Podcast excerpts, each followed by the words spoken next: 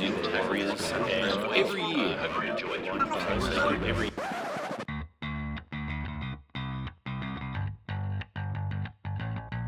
Out Fiddler. Puts on the step, goes right through, puts on the step again. Oh, goes Freddy. That was magnificent stuff. Well, they shall not weary them. Parcels gets away, Parcels gets away, Parcels still going. Mullins opens up again. Oh, look at him go. He beats O'Davis on the outside.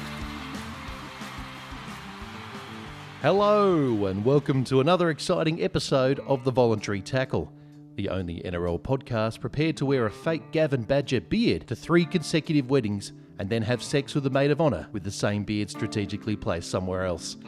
I'm your host, Eamon Brown, and today on the show we'll be discussing all of the action from the last time we broadcast, including the postponement of the Roosters Bulldogs match, the improvement of Latrell Mitchell, the resurrection of old man Cameron Smith, and a whole lot more. But first, I'm joined by the only man who loves the Roosters so much he once purchased a life size voodoo doll of Mitchell Pearce just to get him removed from the side. It's, of course, Xander Risotto. Welcome to the show, mate. Cheers, mate. And it worked for the record. uh, that the, the toy dog managed to work a treat as well. I got a, a Mitchell Pearce set with a, with a bunch of booze, a fake apartment, and a little toy dog. Put them all in the same spot and went to sleep wishing it had happened, and it did. It's amazing. And now, so where'd you fir- purchase that one from? Was it Haiti or where'd you get it from? I mean, it sounds like an unusual item. I'm not, I wouldn't have get it on Craigslist or anything. No, it was a Kmart buy. Oh, okay, mate. They, they had a voodoo section. See, my problem with that, mate, is I don't know if you need to dabble in the black arts to make Mitchell Pearce shit. I think he's just that way naturally. He might have just done it of his own volition. I'm not going to not going to take full credit, but but I did do all of those things. What do you do with it the doll there. now? Now that Mitchell Pearce is gone, you've achieved your aim. What do you do with the life size Mitchell Pearce voodoo doll? Your silence is uh, it speaks volumes, mate. Um, Really didn't want to get into too much detail but no, that's okay. Let- Let's make sure we don't do that. Uh, now, of course, uh, we are recording Xander from the iconic Media Watch Mario studios and speaking into our lovely new Sports Best Friends microphones. And the decor is now dedicated entirely to perhaps the most misunderstood man of the last century, Mr. Todd Carney. Everything in the room is styled in the essence of Todd Xander. Uh, even my cat's pissing into its own mouth to achieve some level of authenticity. What do you make of the uh, Carney drinking fountain in the corner there? Yeah, it's very tasteful. I mean, I don't know if what comes out of it is, but That's genuine piss, mate. That's urine. And not just my urine, I managed to get Todd's urine. So just in case you're short of alcohol, That's all he was doing. He was exercising sort of proper uh, RSA laws, Todd Carney, when I've had too many. Uh, so at this point, I'm better off drinking my own piss. He is a very misunderstood man. Now, before we chip the ball over the top and goose step around some of the big issues in the world of rugby league, a quick reminder you can follow the show on Twitter, Facebook, Instagram, or Eamon Brown on LinkedIn. You can also follow Xander Risotto on Twitter on the handle at New Roosters Logo. And if you spare a few seconds to rate or comment on the show uh, on something like Apple Podcasts, for example, I will happily self flagellate on the harbour bridge with a rusty chain. Seems a bit harsh to make me do that, but anything for a podcast rating, as I say always, Xander. But look, we're going to open up the show today. We're talking postponements, mate. Now, this is the world of COVID. It's not the delay of Mary McGregor's bloody execution in Wollongong. Uh, this is actually to do with Aiden Tolman's kids. Now, apparently, his kid goes to school with a teacher who was tested positive. Uh, he showed a bit of honesty, Xander. He actually contacted the club, who then contacted the NRL and said, I may be some kind of risk. And as a result, we got booted back a day. Uh, we're actually recording right now on the Monday. The game's about to kick off in 40 minutes' time. Um, how did you see that whole chapter, mate? Were you happy with the way the NRL handled that situation? Yeah, I mean, it's hard to fault them. Uh, Mm. It does show that they they have really taken the biosecurity stuff um, really seriously. Mm. I mean, it did feel. I mean, in the context of what's gone on lately, we we've had. Um, I, I grant that this is not exactly a um, an apples to apples comparison. But you know we've had mass protests across the country and everything like that. I appreciate that those protests aren't a singular corporation that do have to have uh, specific biosecurity agreements, and it's Mm. more just, you know, the chaos of general society. I, I thought you were going to blame Aiden Tolman for that. well, that's a bit much. Well, I mean, the Sharks, you know, I mean, they, they, they haven't, they probably could do more with uh, to, to assist with the general social cohesion. You know, He's it- from the dogs, though. same thing, really. Um, Both not areas with great integration. Two places you'd never live. No. Um, but yeah, I, I think it showed that they, they have really taken the whole thing serious. It, it, it does look a little bit uh, over the top in the context of the last couple of weeks, but I think it's probably necessary um, just to assure uh, all of their, their sponsors and, and uh, broadcast partners that they're they're not going to take any risks. Is this another testament to the great Peter V'landys? You know, he was derided, laughed at by some quarters for putting on a sham biosecurity proposition. Everyone thought it was all talk. What would the NRL know about medical science? But this sort of vindicates him a little bit, doesn't it? And the NRL, because this would seem like a very remote risk. And yet, from what we're hearing, Aiden Tolman may not play for two weeks. He may actually have to be forced to go into mm. quarantine. He's already tested negative. Some are saying it's an overreaction. I hear Dean Pay is ropeable. But if anything, it is testament to the fact the NRL's taking this thing seriously. Well, yeah, and I mean to be fair, the only only people out there who didn't think that there was um, any medical expertise in the NRL was Peter Fitzsimons. it's um, no prizes for guessing uh, which sport he hates most. They were always going to be quite cautious, just given that they were first, and, and they they clearly did have a lot of experts, you know, advising them. This kind of shows that. And generally speaking, people uh, who wear bright red bandanas don't generally have the greatest medical advice, as we know. There are not too many brain surgeons wearing the bandanas. Well, I mean, they do wear scrubs. They kind of look like bandanas. They're usually blue, though. I'd be I happy if Peter Fitzsimons wore it over his face. I I've noticed lately he he's ditched the bandana a bit. I've seen him on, on Nine Sunday Sport. He's occasionally not not wearing it anymore. It's, it's quite Well, it's a stigma at this point because he's been such a dickhead for so long. yeah, it's like he's trying to prove to people that his head actually isn't in the shape of a penis. He's he- Is know. him taking the bandana off a bit like a, an on-air circumcision? I don't know if that's I always thought the I always thought the bandana was to cover it up, but um, Yeah. I mean, it's a weird one, isn't it? Because I assume because he's quite a bald chap um, that he put the bandana on to sort of disguise the fact that he's bald. But if he, if he takes it on and off again, all that's really doing is actually accentuating the chrome dome. No, so the, the, he has actually explained it in, in past. It was uh, on he was on holiday with his family, and like one of his kids gave him uh, the bandana um, as as a gift. And you know, it's quite a, a nice story. Like that, he, he liked it so much, he, he thought he'd, he'd really wear it and show his appreciation. I think the problem is is that like that that is something that you need to do maybe for a couple of weeks to make your kid feel valued. Yeah. But he did it for five and a half years.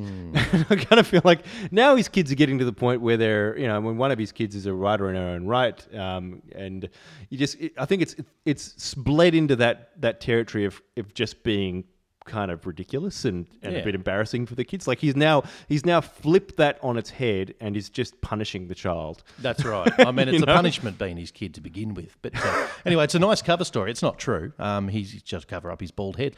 Um, but look, it, we did mention before Aiden Tolman's uh, tested negative. Could the NRL have simply slotted this game, Xander, in on the Sunday night? Now, as we said before, we're recording on the Monday. They brought the Sunday night game, the second one, mm. forward. In that meantime, they found out that Tolman had tested negative. It wasn't necessary for them to bump the game back a whole day? The only reason I ask that question is it does sort of disadvantage both the Dogs and the Roosters in terms of turnarounds mm. for the next round, doesn't it? Yeah, no, I agree, and and I wondered about that. I mean, I'm sure there's probably some sort of a planning aspect to it, where once the wheels are in motion, it's kind of hard to to turn things back. They probably called the people and, and cancelled it straight away. I don't know, but you would think that if they had brought that one forward, that it, the logical decision is if you're going to take out Tolman uh, anyway, that you would just flip those games around. But I don't know. Maybe maybe there was even a broadcasting aspect to it. There was considered a you know a, a game that was going to get more viewers, so it was better to put out to Monday. I don't know. I don't know. It is a Bulldogs game. That sounds bullshit, doesn't it? Well, I mean, you know, the Roosters are playing late, and they are as, they are, they they are one of chalk it up now, Xander. they are. I mean, you know that. The Roosters are one of the highest rated. I know this is going to piss off the listeners, but the Roosters are one of the highest rated clubs for TV viewing in of any football code in Sydney. Um, Uh, we have a we have a ton of these stats. I got another one here for you. Look, they've got the longest dicks. Uh, are also the best looking. I don't know if anyone knows that out there in podcast land, but the Roosters, we're pretty good, mate. that that goes for the women's team. Yeah, Ryan Sims has always struck me as the type. Um, now, what if he did test positive, Xander? Um, what would have happened then, do you think? Now, let's play the old thought experiment because we love that here on TVT. It strikes me as a bit of a nightmare, but I know that they must have a bunch of contingencies for this, you'd think. I assume they probably would have had to cancel the game and get the entire team tested and probably quarantined for two weeks. I'm, I'm, I'm not sure, but I would assume that they, they would have to do that. And then those games, they would be considered draws. Oh, you think cancellation straight up? huh? Well, I mean, if- if they if they're gonna, I mean, judging by what they've done, where they postponed it 24 hours, if Tolman had been positive and had still been training with all of his teammates and, and contacting, they would have all been at risk, and therefore all of them would have had to have followed the two week protocol, which means they couldn't have played their next two rounds. Um, And then you'd think if there's a two week period of incubation, depending on when you know the first point of exposure would have been between the child and Aiden, Mm. then you'd have to potentially quarantine previous teams that he's come into contact with. yeah, you? true. You'd have to get them all tested. There's a real ripple effect there Yeah. that fucks the whole comp. That's right. You'd have I think next time Tolman should just sweep this under the rug. Fuck this. This is way too Well, complicated. you would probably have to do. I mean, I wonder if they, you could isolate it, right? Like, I wonder. I mean, if if Tolman and all of his interactions could be, I guess. I Oh no, you, you're right. You couldn't like contact trace and like. Mm. You know, you, every person who touched would have would have would have probably had some contact with someone else in the club. You you would you would have to do the entire. Mm. You'd have to track all of his family movements, all of his affairs, every prostitute he'd visited. It would be very difficult logistically. Allegedly. Um, Allegedly. no, I'm sure you haven't, Aiden. You strike me as a very faithful man. Uh, you'd have to be to stick with the dogs. Actually, I did uh, laugh at something I saw on Twitter earlier. That was when we found out uh, for the first time that Aiden Tolman had tested uh, negative, mate, and it actually came up with the headline Aiden Tolman in the clear. I remember thinking, Phew, it's been about 10 years since that's happened. He hasn't been breached the fucking defensive line in a while. Um, Wasn't a live update from a game. no, it really wasn't. Uh, full credit though to the dogs and Aiden for coming forward. Uh, as I said before, they were the ones that actually proactively alerted the NRL. Knowing that the risk is so remote, mate, do you think that there could be teams down the track, given what they've seen, what's happened to the dogs, the postponement, Tolman being rubbed out of the game for two games, maybe looking to sweep this kind of stuff under the rug? I'm not advocating for it, but can you envisage teams going, that's a big penalty for being honest? I can envisage uh, a um, Shane Flanagan led team doing that, but he's not coaching. Um, Can, I can we have a quite just a very quick departure there? Shane Flanagan, there's a big push to get him coaching again in first grade. What is it with this fuck? Like seriously, he's done the wrong thing about eight times, and he doesn't even want to serve this penalty. It took him ages to admit he'd ever did the wrong thing. Clearly did hmm. on multiple occasions, and now he wants to coach a first grade team before his penalties up, and everyone's like, "Oh, maybe we should." No, no, I agree. like you're fucking, you've cheated multiple times, mate. You're Yeah. lucky to be coaching again ever. Yeah, even as a, as an assistant. Yeah, no, I mean he can he can head off to, to coach in England or something Mm. for a few years. Do you think he cheats at being an assistant as well? Do you think he sort of gets one of those admin hacks or uses like weird apps from Russia? I would have thought more, if anything, he would have um, he would have cheated by by incapacitating the head coach and just being the head coach in his place. I think he's done that already. Paul, Paul McGregor looks a bit brain dead, Xander. I don't know if you've noticed that. You've seen his press conferences? I'm was- pretty sure he has hacked him. I was going to say, you know, I, I'd wondered if maybe he'd been like slipping him something to just like you know chemically lobotomize him or something. you. Again, you've described Mary to a T. apart from the last the last round. Yeah, Just putting a bit of hemlock in his coffee. That is so Flanagan to do that. I mean, this is amazing. pulling the strings from behind the curtain. uh, coin a cliche here, Flanagan's cheating's almost unprecedented, isn't it? Because he does things that I don't think even other coaches have dared to do in terms of like just coaching teams with secret covert emails with his own name on it. How amazing is that? He's not good at it, but he has the balls Yeah, of, ballsies of know, an not- African elephant. so does Mary now after the poison he gave him. Um, Curable, though. Now, uh, another theory strikes me, Xander, and that is uh, obviously there is a sense of foreboding going into tonight's game between the Dogs and the Roosters. The Roosters are in sublime form. The Dogs, uh, they had a, a, a battle hardy victory last round against St George, but they have been doing it tough of late. Is there a chance this whole thing's just a ruse and they're just trying to get out of the Roosters game? They were hoping for it to be cancelled. Because if that's true, I say full credit to them for the ingenuity. Well, they would have got one point out of the game. um, Exactly. Which you know, I, I don't. I mean, this is going to age terribly if uh, somehow they score an upset, but I don't see them getting. No, Um, mate, put your giant African elephant balls on the line. I feel like I've just jinxed them, but yeah, um, no, I, I, I can see that. I mean, and that might be a ruse. Like maybe, maybe the next time the Titans go up against the Melbourne Storm, they'll just have somebody with a false positive. That's right. They'll do a Josh Reynolds. and they'll they'll get a point out of that game. I, it strikes me as a tactic uh, because you know most of these teams struggle to score a single point in the match. So to walk away with a competition point would be quite admirable. A win. mate. We'll probably go on to the next topic, uh, and that is uh, talking about one Latrell Mitchell. Week on week, Mitchell's been improving. I think it's fair to say, and I think he had his best game last round against the Titans. Now. Uh, most people do have their best games against the Titans. Um, they go on with about eight people, so it makes you a little bit better. But Latrell Mitchell did show a bit of class there, mate. I think he had one try, about three try assists. Where do you think he's tracking as a fullback at the moment? Yeah, it was definitely his best game. I mean, again, albeit it was, it's hard to get a read on it because it was against the Titans. I did note that they were talking about how much improved he was at fullback. Um, in defence, I think yeah, his positional play definitely improved. But I did notice that the the tries he set up and scored, they were kind of out of centre. Right, like I, I thought it was still kind of showed his, his strike at centre because he was he was basically linking up with the wingers and putting away passes. Yeah, he's playing a non-traditional fullback role at the moment, isn't he? Yeah. He's not joining the line in the way a lot of fullbacks do, but by his own words, he's sort of saying, "I want to find my way in this new position in my way." Uh, I don't think he's to be a centre fullback.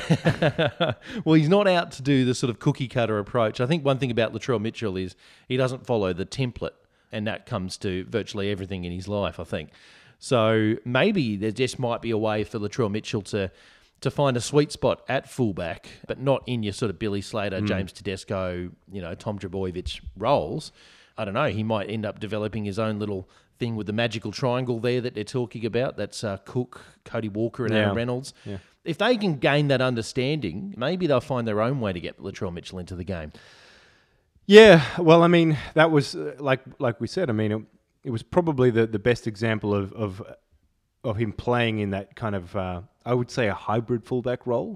But that's kind of what has been suggested by a number of people. I think Johns and others have suggested basically playing him like that, where you you you loop him in and out of different roles. You don't just have him as a as a hundred percent, as you say, cookie cutter traditional fullback. And that's kind of what it struck me as. Is defensively he was he was quite busy. But in attack, he seemed to be playing kind of more like a centre link up. I mean, there was a time there where he juggled the ball and still managed to get the ball over the line. Like he is class. Like Oh, there's yeah, one thing about him that, and he put moves on. I think it mm. was Jai Arrow, so mm. that's probably again not your typical centre, but he put a move on him that left him about eight meters away in the wind in about Yeah. know, half a second. So we know what he can do. I think the big criticism is still positionally in defence and the work rate that he's sort of got in a fullback. We know that fullbacks generally cover the most ground.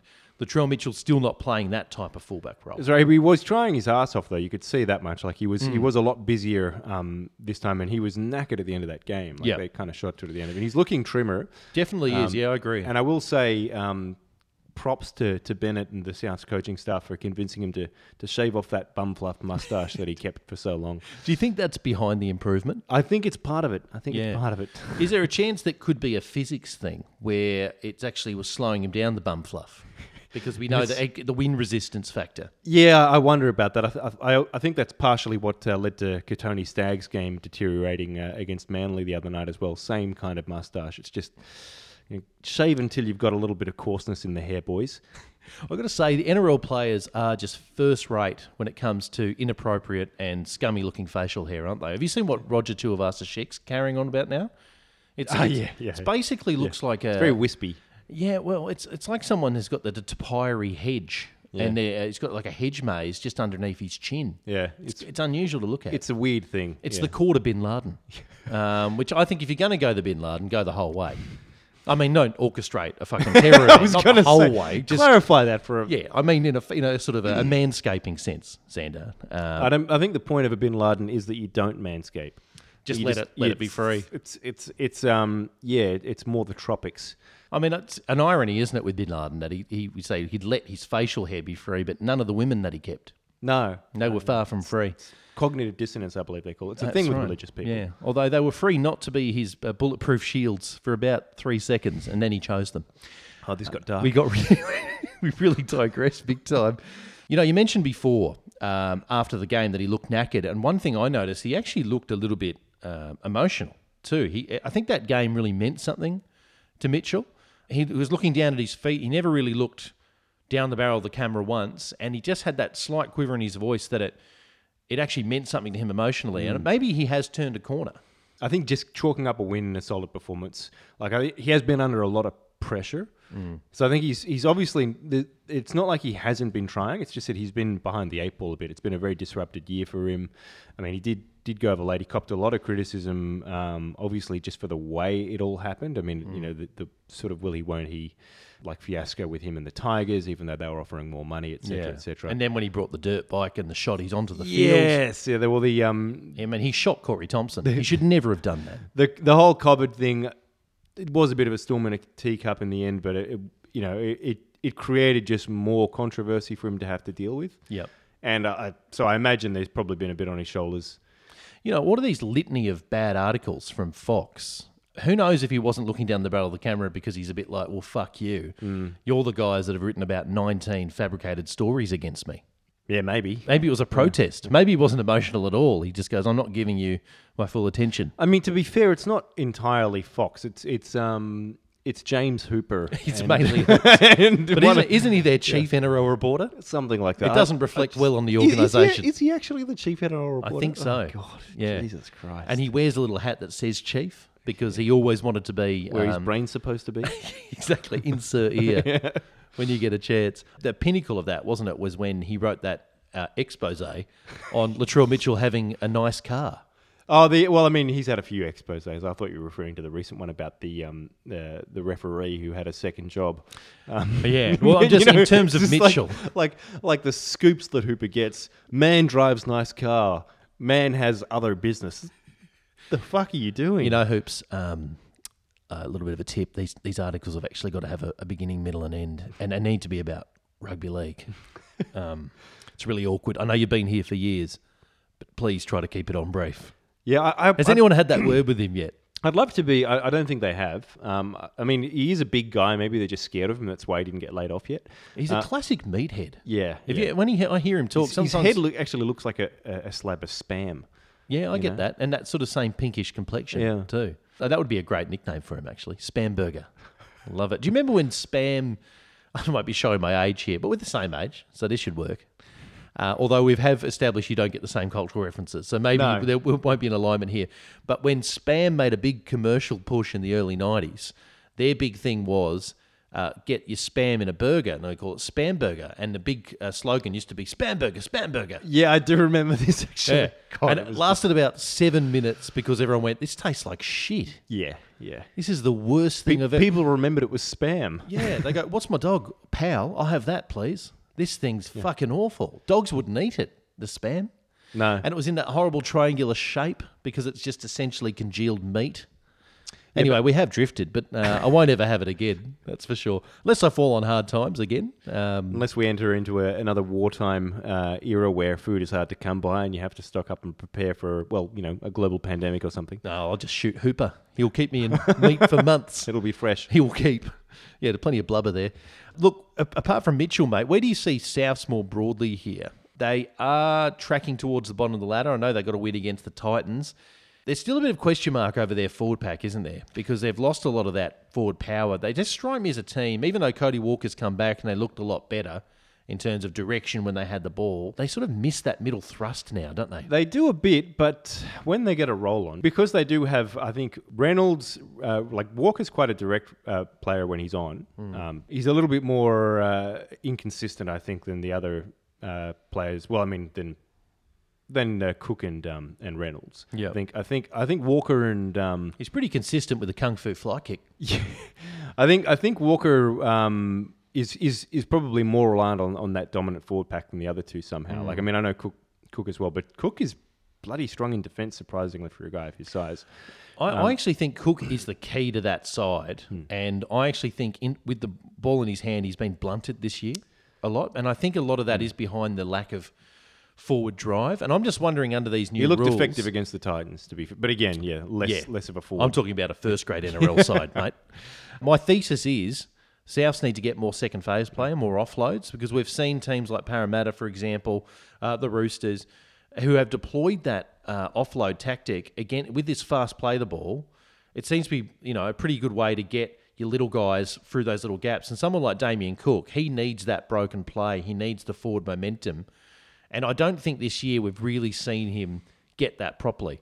I mean, hmm. Damien Cook's a fabulous player, and, and he's just quite a few games now in a row where he hasn't been dynamic, and it just feels like he can't quite get himself into the game. I'm just wondering if they need to reevaluate the way the forwards are playing there. Maybe Yeah. they need to take a few more risks. Yeah, no, I, I think, I think, I think they have suffered a little bit from that. But I also do think that if they can get, if they can, they can just get a little bit more uh, consistency with their forwards. I think Cam Murray's been really good. Um, I do think that they still have a bit of grunt there. I mean, they've got the lesser Burgess now, but the, the lesser Burgesses.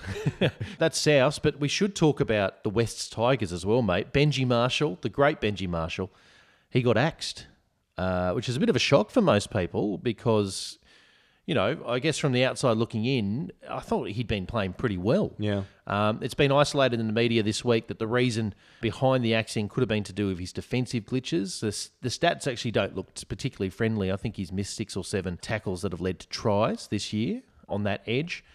To be honest with you, I haven't really noticed that. I don't know if that's just me being uh, an ignorant NRL viewer, but for me, the Benji Marshall axing came out of left field. How did you see it? Yeah, I was really surprised because um, you know they lost that game to the Titans obviously last week, which the Titans played bloody well, uh, to be fair.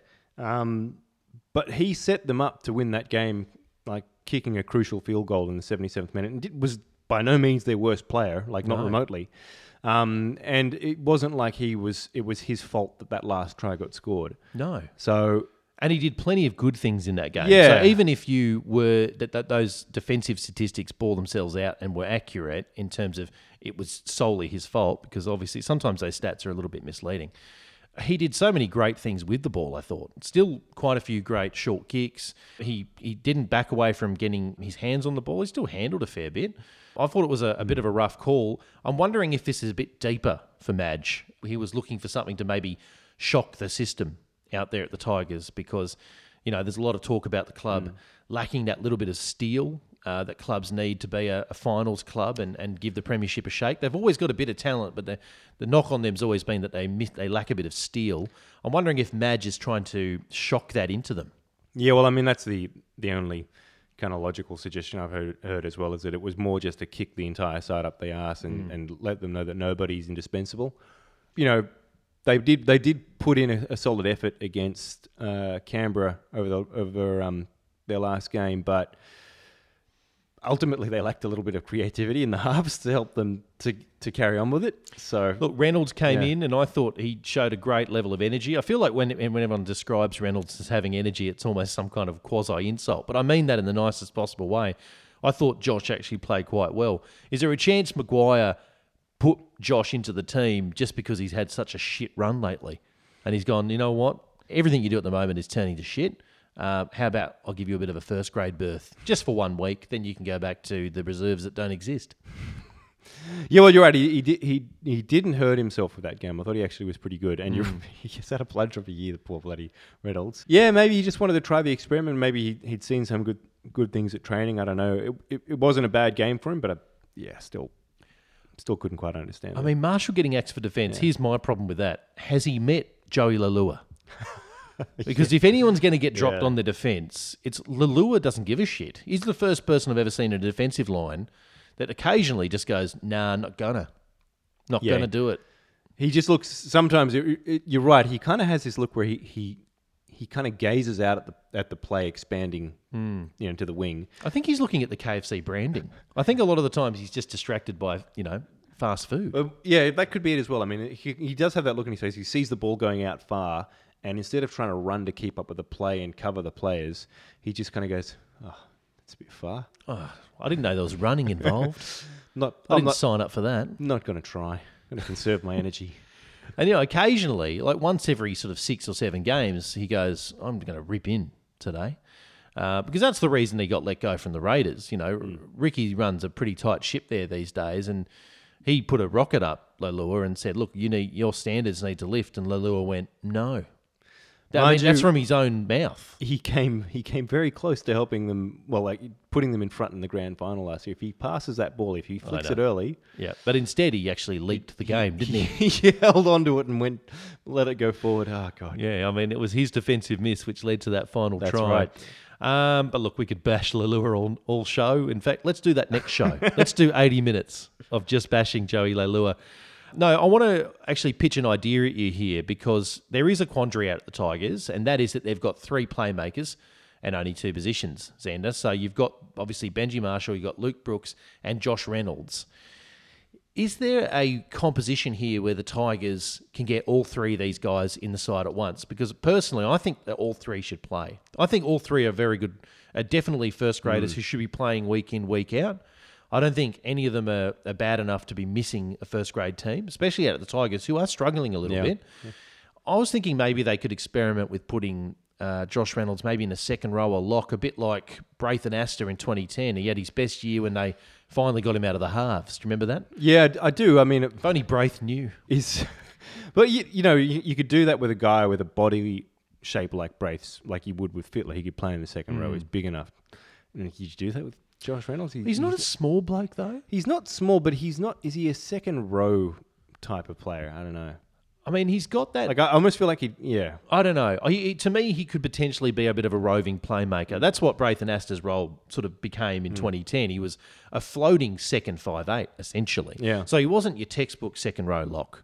Uh, but he, I mean, he's not as big as Braith, but he doesn't. He doesn't. He's Hmm. not diminutive either. He's not Damien Cook. He's not Damien Cook, exactly. Or little poor little Corey Thompson, who, by the way, a big shout out, Corey Thompson. Uh, you've officially fled the Tigers and headed up to the Gold Coast. God rest uh, the rest of your NRL career. You've essentially retired, little Corey. But at least he will get a run, Xander, now in the first grade team. You'd hope. This is true, and yeah, maybe it's a good sign for Holbrook as well. He's starting to get a few of the players that obviously he wants. I don't know why he wants. I love the way you're ripping on him. He's not even there yet. He hasn't got off the fucking tarmac at Coolangatta and Gadder, and you're already ripping on him. Uh, what if something horribly ironic happens to Thompson and he finally gets there? He goes, all right, fuck you, Tigers. I can't get a run. And then Dale Copley keeps him out of the team. That'd be awful. Well, maybe it's maybe maybe Copley starts having to lift because he's got someone breathing out his neck. You run, little Thompson. You run all the way there, my friend. We're going to move on at the moment now to, mate, something that's been bothering me, and that is about how players behave after matches. It's been brought up this week that maybe players in losing sides shouldn't be as happy after the game. Uh, We're seeing it a lot now, the images of players. You know, laughing, slapping each other on the back, opposition players on the back, going, well done, mate, when they've been done by 40, Xander. They should be fucking ropeable. They should be angry. They should be borderline pulling out a razor out of their boot and looking to slit the throats of the oppositions. They should be doing a little bit of peaky blinders. I know I probably take things a bit far, but for me, they're not showing enough mongrel. Do you think there's enough mongrel in the modern day NRL player? I mean, I don't think we should call it the modern day NRL. I, I swear I've heard this conversation for 20 years, and I'm sure people older than us have probably heard it for longer. Um, I'm sure there's always been players who are a little bit too uh, chummy after games, and probably goes to show why those sides aren't higher on the table. Like I think I think the teams who take a loss worse probably are the ones who who are drilled a little harder and also know they're going to cop it a bit more from their coach, right? Yeah. because they've got higher standards. I mean, yeah, it's it's it's really just down to um, the discipline and and and ambition of the sides. I don't think it's a new thing. I think it's been around forever. But you, so what you're saying is it is actually reflective of the attitude of the team. So Yeah, if you yeah. seeing if you're seeing players who look too happy after a big defeat, that's a bad sign for your club, isn't it? Yeah, I, I would be worried uh, Mm. if if if it happens often and they're just you know having a laugh afterwards. uh, They're just not that invested. Whereas you saw, Mm. What would you like to see as opposed to an affable, laughing player in a losing team? Yeah. Would you like to see them uh, nonplussed? Would you like to see them angry? Or would you like to see them violent? I'd like to see them genuinely a little bit pissed off, or Yeah. or, or at least upset. Like I saw it um, recently when we saw James Graham last week after the, the Dragons went down, and, and Oh, yeah, he, was- gets upset. He he That's took, why I love the man. Yeah, he took it. He took it personally, and you can tell the that guy wants. So he win. should. It's basically his fault. He's not playing well. He he gives a lot. I he tries say. hard. He, He, he has got a heart of a lion. He puts He's just got the legs of a goldfish. yeah, yeah. He struggles a bit at times, but he puts in like nobody else. You, you wouldn't ever, uh, you know, doubt him for effort, right? But yeah, you want to see somebody who it means a fair bit too, right? And Yeah. and you don't see the Melbourne Storm or the Roosters or or a lot of those sort of sides when they lose, getting chummy with the opposition afterwards. Yeah. I mean, it's all great that your mates and all that kind of stuff. I'm not knocking that, but right after a drubbing, look a little fucking disappointed. Yeah, I got to say, you didn't see Brisbane looking too chummy after um, after the 59 zip belting they caught from the Roosters. Except for Darius Boyd, he seemed like he didn't give a shit. yeah, yeah, he just, I mean, I guess for him, he's like, oh, fuck it, it's my final year. Yeah, I know. I'm, I'm okay to let in eight. I didn't mind. How bad's that combination, by the way? Darius Boyd and Milford. They both look so disinterested. They talk about there's major structural issues and, and cultural issues up at the Broncos, but it's really not. It's Darius Boyd and Milford letting in 90 tries a game. Mind you, there's been a fair bit written about, I mean, that, that is a problem, but their recruitment more broadly, there's been a fair bit written about, and the fact that their chief recruitment officer has, you know, used to work at a pub, I think we talked about last week. Like he was, like his qualification, literally, the only one he has is an RSA. He was a cellarman. Um, yeah, like, and Geez, how did he talk his way into that job? How did the interview go? yeah, don't know, but like, uh, Pretty we- good with the kegs. I heard, And yeah. um, I I know the difference between a draft and a pilsner. And um, I watched. You're the footy. hired. Um, yeah, but but I heard Tallis talking, uh, I think, on Triple M a couple of weeks ago about it, and he was saying, yeah, you know, a lot of it's just quite rotten, and it seems like it's it's funny because uh, the, some of the cultural stories you hear out of Brisbane are. Um, interesting uh, because context would just change the way they're reported on, right? Like, so if they were really successful under Seibold, I'm sure you, there'd just be such a different spin on all, all of this stuff. But one of the, one of the things in particular I found interesting is the fact that they seem like Se- Seibold seems to have really frozen out a lot of the old Broncos sort of stalwarts. Yeah, like right. apparently they used to have this whole thing where the, they would have like the old boys would always come in and they'd get involved in the club, and that's like not much of a thing. They feel like they're on the outer, and there's only a few core group members who are there, Mm. and the the new more corporate sort of headquarters, their decision to go with Seibold and his Harvard education over the old trusted Walt, uh, Kevy Walters, Yeah. all that stuff. You know, if they had been kicking ass. Like they'd be like, oh, you know, the, the tough decisions that Broncos made to, Yeah, you the know, coach of the new era. yeah, yeah. Decided to to issue the um the, the, the sentimentality of the past and focused on data and you know new ways of thinking and he's clearly Yeah. built, born for it. But now it's just like, well, he's given up on the tried and true method. you know what I mean? Like you you could just see that like it's Totally. those those signals just get interpreted. They're in such called the James ways. Hooper narratives, uh, and it can only go one of two ways, and it always is dependent if you're winning or losing. Yeah. They're the only real variables that matter. Uh, but look, there is some uh, unusual decisions going on there, though, t- from Anthony Seibold. Namely, we should talk about this briefly: the letting go of Andrew McCullough uh, Yeah. on a weird loan system to the Knights. Okay, that's a bit of a weird one when you you haven't got a lot of experience up there. But then they went and bought Isaac Luke this week. Yeah, I saw that. That was um. So not exactly someone who's a spring chicken, Xander. Yeah, well, maybe they see one of the things they do lack is uh, experience, right? And I, I, I This do, is the youth policy of the Broncos. Well, it? so this is another point that's that's uh, been made a, a number of times with other clubs. But when Trent Robinson brought in uh, Cronk, I don't actually even know if they, they thought he was going to be there. Like you know, they were going to go back to back. I think they brought him in purely for cultural reasons. They wanted somebody who'd who'd been successful, had a great work ethic, had, had been around the Geez, traps. bit of pressure if you bought someone and go, now we want back to back, please. Yeah, obviously, right? You know, but like that was like that, the intent was really just, I think, to get somebody in who would improve the standards of the place, Sure. and calm the like basically provide a calming force of experience and and um, you know, just obviously also his tactical and, and intellectual insights as well. But so I wonder if the Broncos, having noted that they are so short in experience, which Seibold and his media team went out of their way um, Yeah, to, to explain, they went and sent a pre- press release out explaining. Massive red flag there. yeah, too. just like oh, That's an unusual one. it's Setting up. We're getting out ahead of it. Um, yeah, getting ahead of the losing spin. Yeah, they had that one ready by half time apparently. Yeah. Um, but that that's a bit of a reflection of the corporate mentality, isn't it? Yeah, that's well- far from old school. it, yeah, you're right. It is. It's there. There are media people there that are clearly w- were trying to you know. Like basically get into damage control early, but I, I think I think that might be part of it. They wanted to get you know Isaac Luke, uh, Isaac Luke. Obviously, he has been around for a long time. Been a while since he's played consistent first grade, though, isn't it? Yeah, so that this I, I'm I'm taking a really long time to get here. I appreciate. So No, can, go for it. You can probably edit this. They they seem like they're a little bit de- like they've worked it out too late that they Mm. need somebody who can perform that role.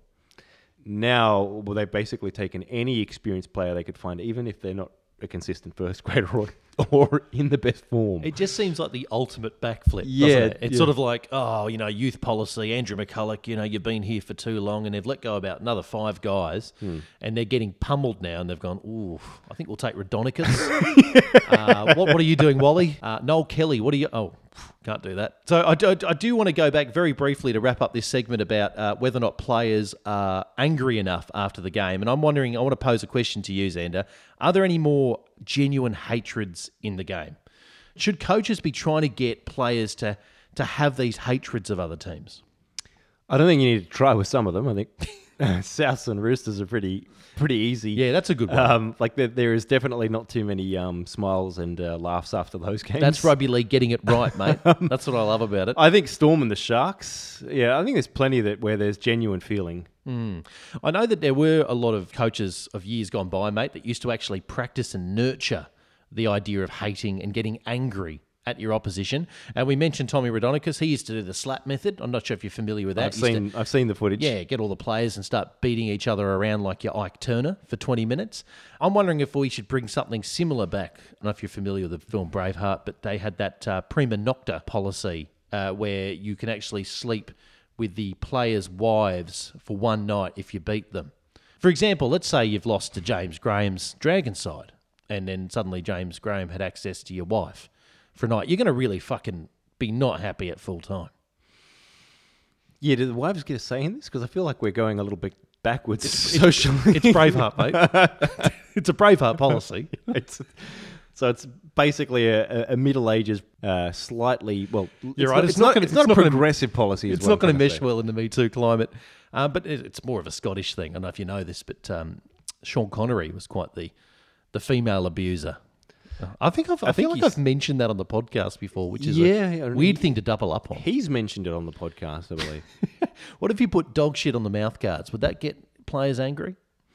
Like, Yeah, should but- the coach smear them in yeah, dog feces? But you know, do you just do it to all the teams? Are they just going to be pissed off, or are they just going to be sick? They're the just going to be pissed off generally, aren't they? We'd all lose, you've got your mouth full of dog shit. You're not going to be happy. No, this is true. it's Um, an astute obs- observation. Thank you, mate. I really appreciate it. Now, listeners, uh, this has been a bit of an interesting session because Xander and I try to wedge this show in right before the Roosters Bulldogs game start. Now, that is a couple of minutes away, mate. So, what I'm going to do is I'm going to wrap us up. And you wanted to talk very briefly about this new rebranding Brisbane bid. yeah, so it came out uh, what last week? The Brisbane Firebirds. Cutting edge news here on the potty. Exactly. 10 right, days like- old. We got it. but it kind of you know flew Hot off the press. I like it. You know, flew under the radar and hot off the press. Um, the team is called the Firebirds. Just great. Now, correct, Um, correct me if I'm wrong. These are the birds that spread sticks during a bushfire? Is that yeah, right? yeah, that's right. To, to basically spread the fire, so prey get out of like short grasslands Hmm. and things like that, and then they have like a, a posse of their mates kind of waiting Have on they the edges. possibly not read the room very well in Australia with that particular faunal emblem? Well, you know what? Like, it, it, it is um it, it has copped a little bit of criticism, Hmm. but at the same time, like those those birds are actually incredibly intelligent predators. So it's a unique symbol. Yeah, like but so a, are some arsonists, mate. um, I'm not sure if we want the Brisbane arsonists. But, but but but arsonists aren't predators. They're mostly just head cases. These these birds are engaging in arson strategically. Hmm. They're more like napalm bomb, bombers in in in World War, uh, you know, in the Vietnam War rather. Um, Brilliant. So we're effectively uh, war try- crimes. the Brisbane war crimes. Which not That's too dissimilar to the match. bomb. Like it, it's it's like the bombers, but it's got a indigenous species, which I like. I like it because the, the bombers, uh, they've got like the emblem of the guy who looks a bit like Charles Lindbergh. Yeah, But they're yeah. bombers, which I don't think Lindbergh ever dropped bombs on anything, did he? He just sort of crossed the Atlantic Ocean and had sort of aviation feats. That's right, and lost a Um, kid. That's right. He had a kid murdered. Thanks for bringing down the podcast again, Xander. Um, after you did so well in bringing us out after after I did a Wanted to get it dark again. But you know, um, they've already got a murderer on their emblem, is what I'm saying. Why not a firebird spreading yeah, bushfires? I, I mean, at least an animal is um, not somebody you can take to the Hague. On that very bleak note, thank you very much for listening to the Voluntary Tackle. It has been a very express edition. We hope you're all well, and we'll all speak to you soon.